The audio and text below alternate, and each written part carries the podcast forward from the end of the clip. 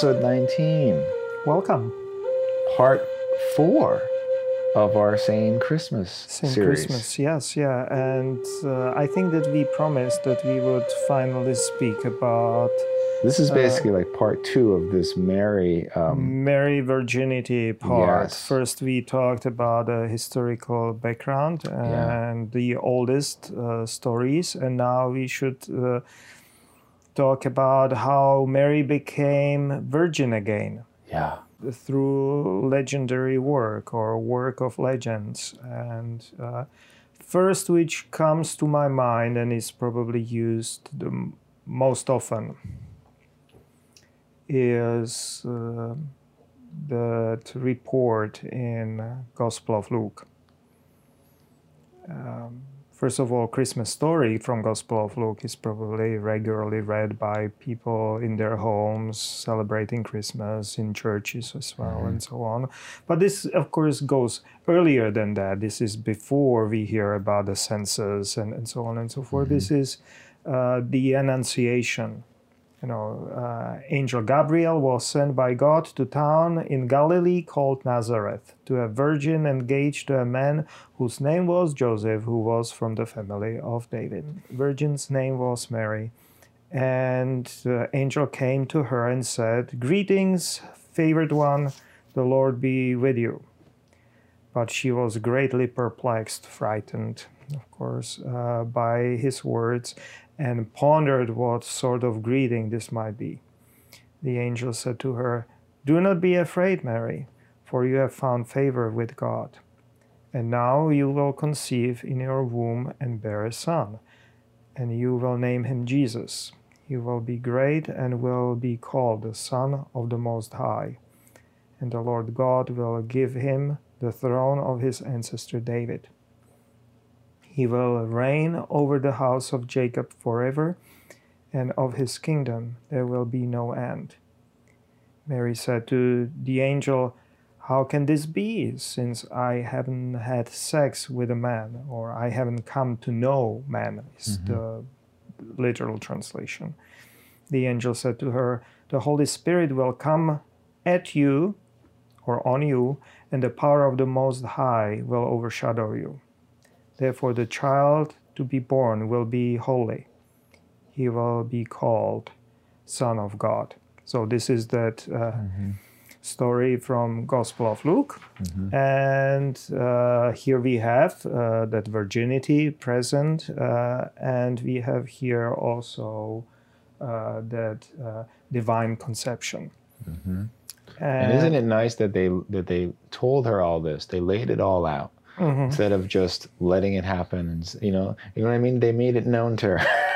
Uh, yeah, but but it's uh, in in legend. This is the way it actually to get Oh. out all the information. Let us look at it from the perspective Exposition. of uh, yeah, it's an exposition, or you know, how else do you want to uh, you you you, uh, you you you need to find a way to pass the information Right. and uh, making this clear to reader or listener.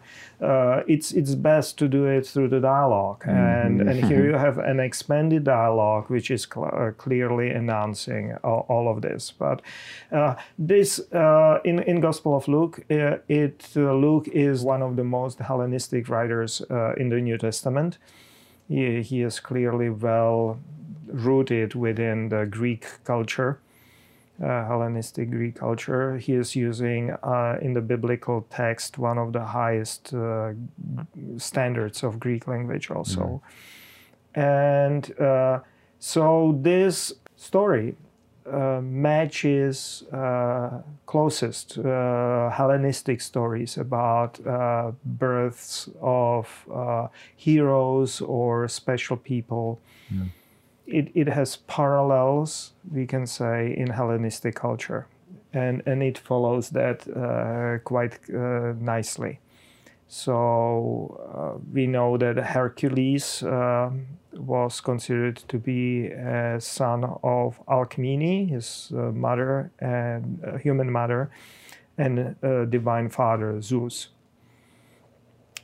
And interestingly, if you say that's an, a legendary figure, yeah, you know, the, the, the same legends about this divine uh, parentage. Uh, they're later told about Alexander the Great, for mm. instance. Mm-hmm. Uh, even though Philip of Macedon was his clear father, uh, you know, and the succession of throne was never questioned. But just looking at his accomplishment and what he did in such a young age, uh, just conquering the, the almost entire known world, all the way from India to to Greece and all the way from the Scythia, you know, northern shores of uh, Black Sea mm-hmm. and Crimea, all the way down to Egypt. Uh, just absolutely amazing empire within very short period of time. Mm-hmm. So people started to wonder that that has to be a divine uh, person. There has to be some divine fingers in it. Mm-hmm. And so, uh, of course, the, the, there were legends about him having a human mother and divine father, divine uh, parenthood uh, that way. Uh, Zeus would be again uh, the most uh, natural uh, father for that. So, you know, that was quite well known. ancient heroes, Greek heroes, many of them, or especially gifted people like poets and mm. philosophers there, there existed uh, legends about uh, their mixed parentage, uh, human and divine. Nothing uh, uh, absolutely unusual mm-hmm. about it. And um, so here the Luke is kind of matching the similar story with that. And uh, um, interestingly, also, in in Greek world, uh, of course, um, most of these uh, stories were about having sex. Mm. Uh, Zeus uh, would seduce uh, particularly beautiful uh, women, for instance, and so on. And so there was nothing unheard of or unusual about divinities having sex with humans. Yeah. it was always tricky for human side of that uh, uh, because it, it brought with it uh, certain problems in their lives and sometimes even curses. Mm. It was common thing. Mm-hmm.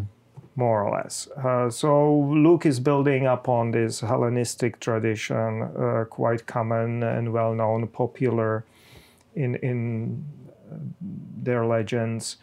Uh, and if you look into it closely, that might be also hinted uh, even in in the Gospel of Luke. You know, it's mm. not absolutely clear. It can be, of course, interpreted uh, the other way around, but that there was a sexual intercourse, say, between divine and human Mary, uh, can be present there. The Holy Spirit will come upon you, mm-hmm. you know, or at you, or mm-hmm. something mm-hmm. like that would be the translation. And the power of the Most High will overshadow you. Mm-hmm. Uh, yes, there is and one uh, Septuagint that's a Greek translation of uh, Hebrew Bible example where this vocabulary is not used sexually, mm-hmm. uh, more like a protection Mm. But you know, if you look at it and the, see the context here, um, it can be at least partly seen in this. Mm-hmm. You know, so that there is this hint of uh, liaison mm-hmm. know, or uh, sexual intercourse between divine and human mm-hmm. here, uh, probably spiritualized, but mm-hmm. present. Mm-hmm. You know, and Hellenistic people would probably uh, recognize it there. So this is one uh, story about uh, virginal conception of Jesus. Mm-hmm. You know how uh, Jesus was conceived by human mother and divine Father uh, in Gospel of Luke. Then there is another one, a legend about his uh, divine parentage, and that is from uh, Gospel of Matthew. Also, at the beginning of the Gospel, uh, we have different rendition of that uh, account. Uh, now, the birth of Jesus, the Messiah, took place in this way. When his mother Mary had been engaged to Joseph, but before they lived together, she was found to be with child from the Holy Spirit. Her husband Joseph, being a righteous man uh, and unwilling to expose her to public disgrace, planned to dismiss her quietly. But just when he had resolved to do this, an angel of the Lord appeared to him in a dream and said, Joseph, son of David, do not be afraid to take Mary as your wife, for the child conceived in her is from the Holy Spirit. She will bear a son, and you are to name him Jesus, for he will save his people from their sins. All this took place to fulfill what had been spoken by the Lord through the prophet Look, the virgin shall conceive and bear a son, and they shall name him Emmanuel. This means God is with us. When Joseph woke from his sleep, he did as the angel of the Lord commanded him. He took her as his wife, but they did not live together until she had born a son, and he named him Jesus. And so isn't this interesting that this is almost like from Joseph's point of view, focusing on the man, the father? Is that is that significant? That that, that might be, uh, but there is also clear difference from the Lucan uh, account. You know, these two accounts are um, in this area kind of potentially with some toil able to put together. Mm-hmm. Uh, but there are clear di- discrepancies also. You mm-hmm. mentioned one. Uh, here you have Annunciation to Mary, while here it is uh, all dealing is with Joseph. Okay, so we are learning about all of that from the perspective of Joseph. And that might be one way of talking about it. Okay, saying Luke does that from the mother's perspective, and uh, here Joseph is clearly a stepfather, or however you would call it, mm-hmm. but um, from the perspective of the male uh, stepfather. Uh, and therefore we have these differences. I don't think so. You, you know, we discussed earlier that uh, Luke and Matthew, in the broader context of uh, nativity narratives, uh, that these two accounts are completely incompatible. Mm. You know, you cannot combine them because they are proceeding and finding the way of Jesus being born in Bethlehem, if you remember from, uh, I, think, whichever episode it was, like two episodes back. Uh, that uh, Matthew has completely different uh, sequence there. Mm. You know mm. how they found their way into Bethlehem. Uh, actually, in Matthew they are there, that's their home, and then they escape from there and return somewhere else. While uh, in Luke, it is uh, like we heard uh, that the angel of God was sent to town in Galilee called Nazareth. That's their home. So they are going down because of the census. Uh, mm-hmm. There, uh, Jesus is born, and then they return to their home back okay? So that's those two incompatible stories and over here it can be combined somehow as i mm-hmm. said with some endeavor but frankly i don't think so. Those are again uh, even here independent. One is more from hellenistic background. That was the luke as we saw. Closest parallels are in in births of uh, greek heroes while in Matthew, that's uh, set uh, on a in a background or in an environment of a Jewish tradition. That's more based upon Jewish tradition, and oh. we also hear the quotation from prophet that all of this happened to fulfill yeah. the uh, words of prophet about the virginal birth and they and they lay out the entire quote from the prophet. Yes, they have the uh, quotation from prophet Isaiah uh, here, and uh, that is also why this virginal birth is uh, becoming so dominant uh, here. And I think that that might also, this Jewish background might influence even Luke. Mm. But Luke decided to narrate that more from the perspective of Hellenistic uh, world. Uh, but returning back to, to Matthew, uh, Matthew is uh, quoting prophet Isaiah, but uh, I would say he is actually misquoting prophet Isaiah. Uh, because when you go to prophet Isaiah, chapter 7, of course, there is something like that, uh, depending on the hmm. translation. Uh, in uh, Isaiah 7, verse 14, look, we can say a virgin or young woman is pregnant and shall bear a son, and you shall call him Emmanuel. Uh, but there is a problem with uh, how to translate uh, that, which is normally and Matthew is translating as virgin. Mm. and we'll return to it, okay, uh, eventually. But uh, first, we need to see the broader context of Isaiah. Uh, Isaiah is not here giving a prophecy uh, which will happen hundreds of years later, but uh, the setting of that Isaiah pronouncement is quite clear from within the context of that chapter. Mm. So there is a Judean king in Jerusalem who is being threatened by his neighboring, uh, also Israelite kingdom of Samaria Israel kingdom, northern kingdom. You know, th- there are two kingdoms now divided. Uh, Judean kingdom is with the capital in Jerusalem, northern kingdom with its capital in Samaria. And so this northern kingdom, much larger, stronger, richer, uh, is threatening uh, Jerusalem. And not only that, this northern kingdom is aligned and uh, pursuing this uh, threat together with Syrian Damascus kingdom. Mm.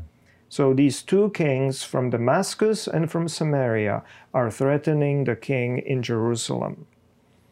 And Prophet Isaiah is coming to the king of Jerusalem and is saying, do not be worried about it. You, the Jerusalem might be besieged. Uh, you are threatened uh, seriously, uh, but the Lord will take care of this. Mm. And he does not want to hear it. He is desperate, and so Isaiah is coming to him again. Again, the Lord spoke to Ahaz, that's the king, uh, saying, ask a sign of the Lord your God. That's through Isaiah, okay? Uh, let it be deep as Sheol, that's uh, netherworld, uh, or, or as high as heaven. But Ahaz said, I will not ask, and I will not put the Lord to the test he is actually quite orthodox because that is what we hear that is appropriate, mm. not testing God by mm-hmm. asking for signs. Then Isaiah said, Hear then, O house of David, that's talking to the king. Uh, is it too little for you to vary mortals? Did you vary my God also? mm. uh, Therefore, the Lord Himself will give you a sign. And now comes this Look, the young woman is pregnant and shall bear a son, and shall name him Emmanuel. He shall eat curds and honey by the time he knows how to refuse evil and choose uh, the good.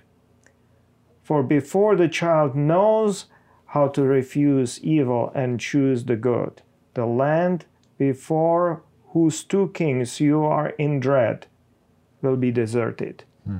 So he is saying there is a sign of hope. That sign of hope is an young lady bearing a son in your uh, in your court in Yeah. in your household, and before this child is I don't know how old, you know, few few years old. Uh, all the danger you are seeing coming from Samaria and Damascus will be past. The, there'll be no more. There'll be no uh, shortages because uh, that, that that's your son will uh, have uh, curds and honey, you know, exquisite delicacies, uh, you know, for food. There'll be no shortages. Uh, Jerusalem will not be besieged. Uh, there'll be no shortages. There'll be enough for everyone, and, and you'll live in, in security. So uh, this is the background. So it is not a prophecy about uh, you know hundreds of years later. Yeah.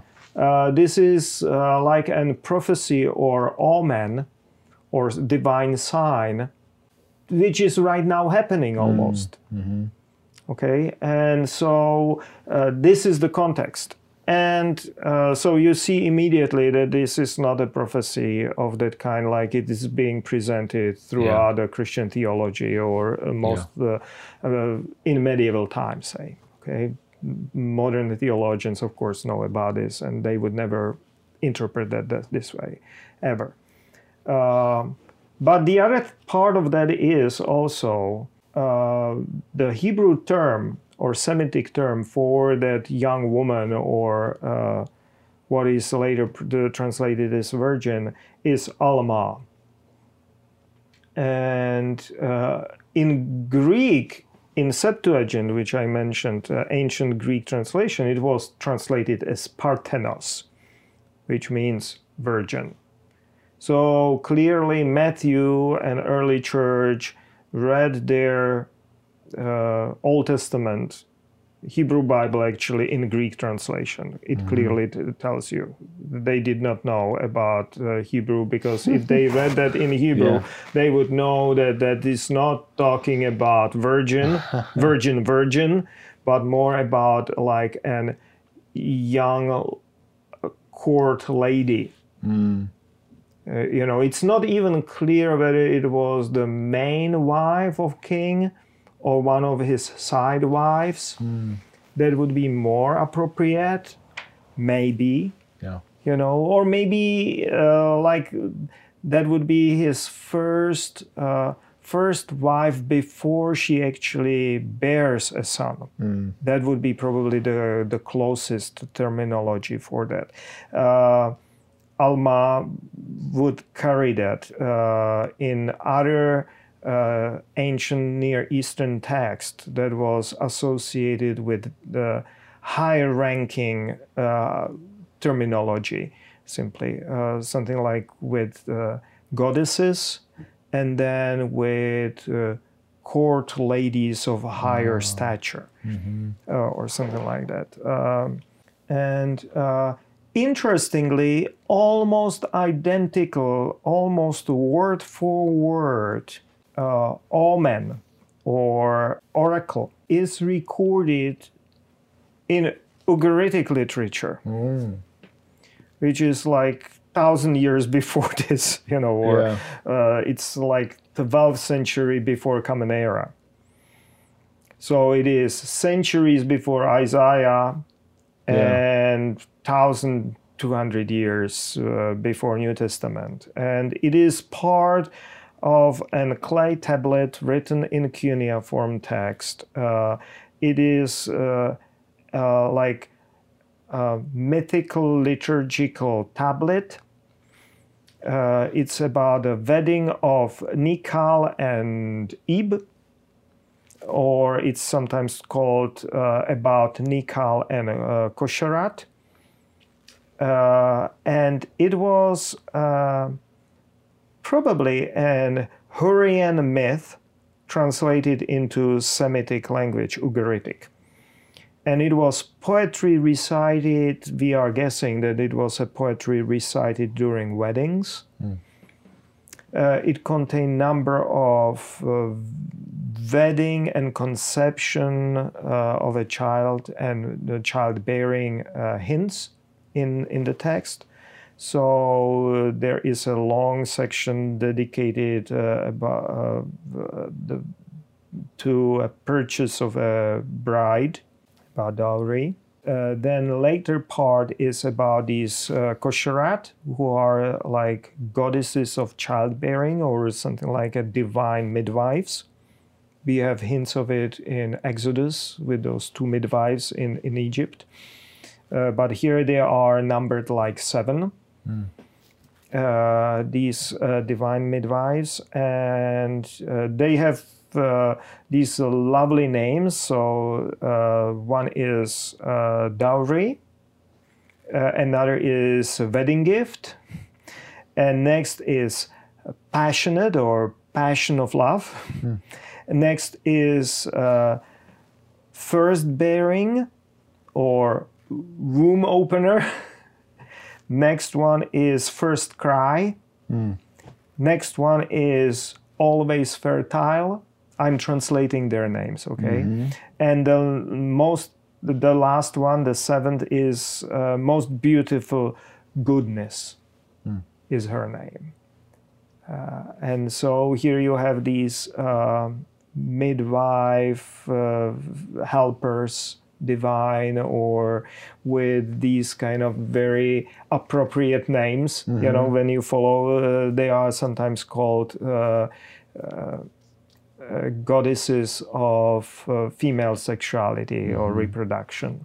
So, in, in this context, uh, we have this, this promise Behold, young lady or damsel will conceive and bear son you know the text is partly broken around uh, but it is relatively early uh, while they are starting to uh, negotiate uh, that uh, bride purchase. Mm-hmm.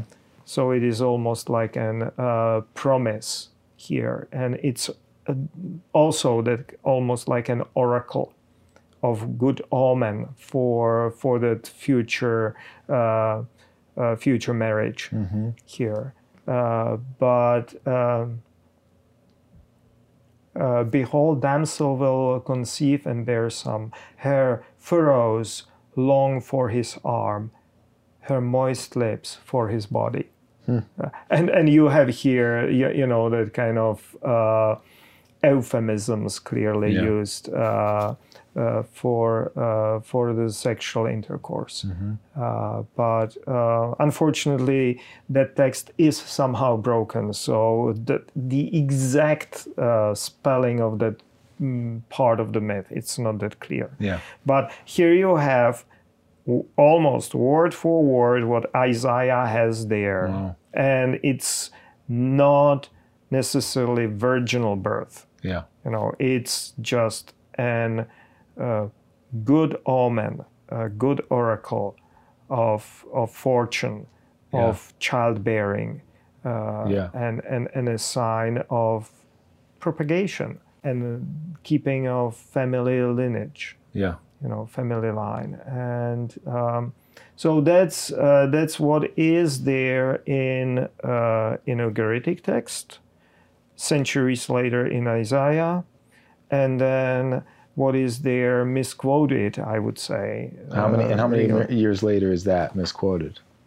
Isaiah. Uh, that Isaiah, uh, it's it's difficult to say, but uh, definitely centuries later. Oh. You, you, know, and uh, oh. Uh, Isaiah wrote Alma there, which means simply to that that's that omen made to King Ahaz okay uh, that look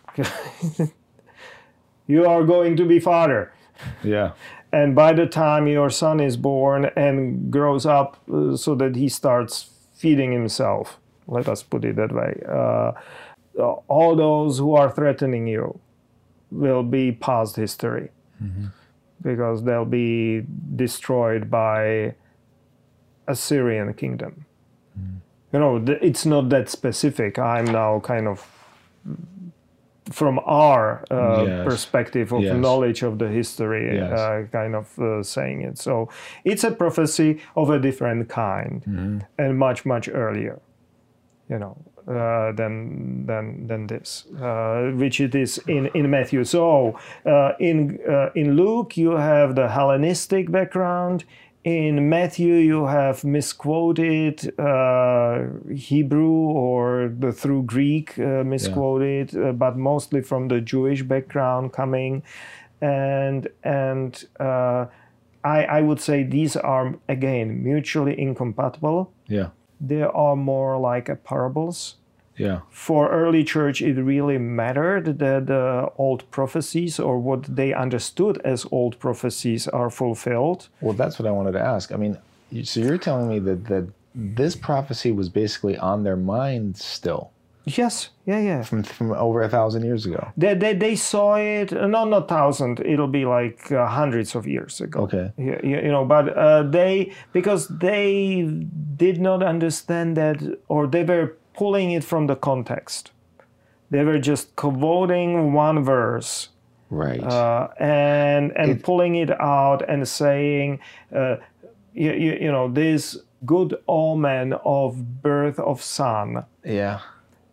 to an what I translated as damsel, but uh, was mistranslated as virgin in ancient Greek translation. Uh, that this was still unfulfilled and waited for fulfillment in Jesus, Yeah. in Mary and Jesus, and Yeah. with Joseph as an um, you, you know helper around, Mm-hmm. you know, uh, contributing factor. Uh, so that is uh, that is their way, you, you know. And here we see that you know early church quotations of Hebrew Bible were to a large extent problematic. Hmm. You know, and here is one example. They did not bother studying it in original. They were using translations, and that's problematic Yeah. by itself because Yeah. every translation is interpretation. And then they were pulling it from the context. They did not pay attention to what kind of context the, that had in Isaiah. Mm-hmm. And they easily apply that into centuries later situation mm-hmm. and and created their own omen. You can say, but wait a moment, uh, in the inaugurated was a good omen.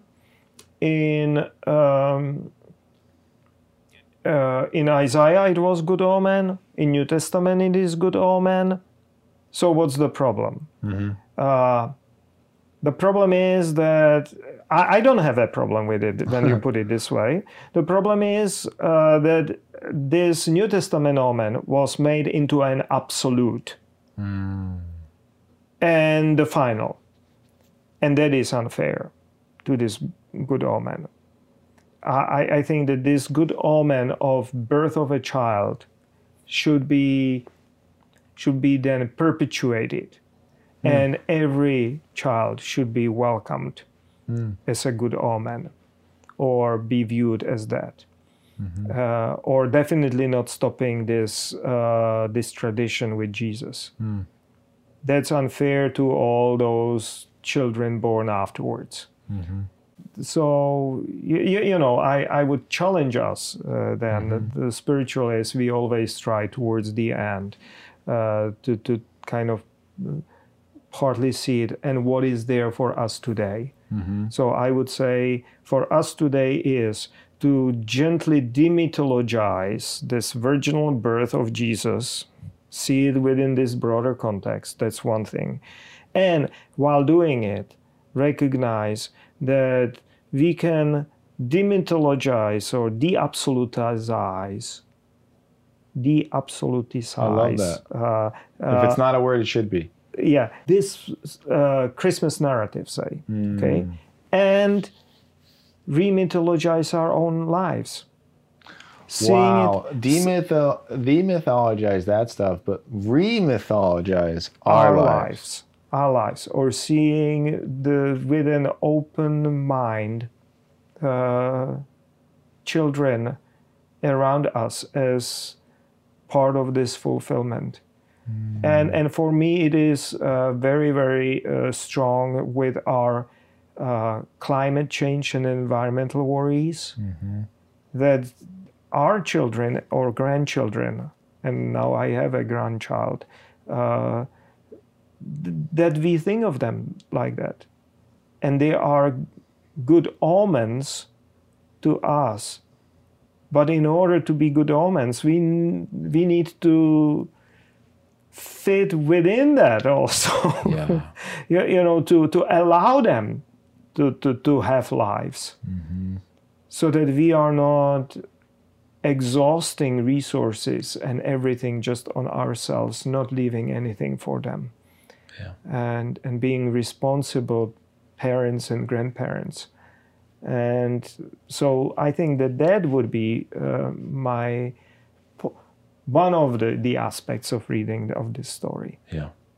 But when you say Mary became a virgin again, yes, you're meaning that that she in the in when this myth got redone mm-hmm. afterwards, mm-hmm. or uh, that's so, when she was placed into. Yeah, yeah, yeah. yeah. The, the independently Luke and Matthew, independent yeah. to some degree, independently, simply made her into virgin. Yeah for these reasons which we discussed right, right, you know right. in in in in gospel of luke it is to show uniqueness of jesus yeah that he is definitely matching all the hellenistic heroes yeah including alexander the great and yeah. hercules and uh, yeah. you know all those uh, big heroes of their times and in matthew that it is uh, to fulfill the prophecies as misquoted as if fair, but yeah. in their mind it was fulfilling the prophecies. Right. And so that's the reason they they wanted to uh, to put this uh, legend about the miraculous birth of Jesus there. Yeah. They did that differently as we saw. Yeah. Uh, like they found different ways to Bethlehem for yeah. Jesus. So here they found different ways to virginal birth, you know, or yeah. unique birth. And uh, we can talk more about uh, this uh, obsession about virginity uh, next time. I'm smelling a part three on virginity part three on virginity, and it'll be our like fifth on on Christmas. Wonderful. It'll be mostly post biblical or post New Testament. Uh, we mentioned that I think in the last section when we talked about that uh, proto evangelion mm-hmm. or proto evangelium, depending how you uh, pronounce it, proto evangelion of James. So we'll be talking about that. Yes, next Something time. to look forward to. Thank you so Thank much. Thank you. See you next time.